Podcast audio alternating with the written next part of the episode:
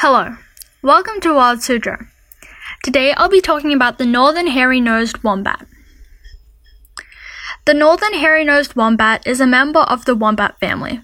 It's the largest, but also the rarest. This wombat species can be found only in parts of Queensland, Australia.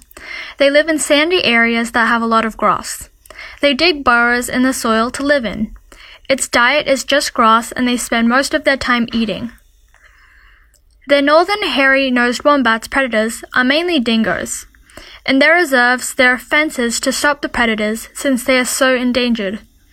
When these animals feel threatened, they will run away or go into a tunnel and block the entrance with their hump. They are actually quite fast and can run up to twenty-five miles per hour. This species is endangered due to small populations, overpredation, habitat loss, and droughts. There are only about one hundred to two hundred in the wild left.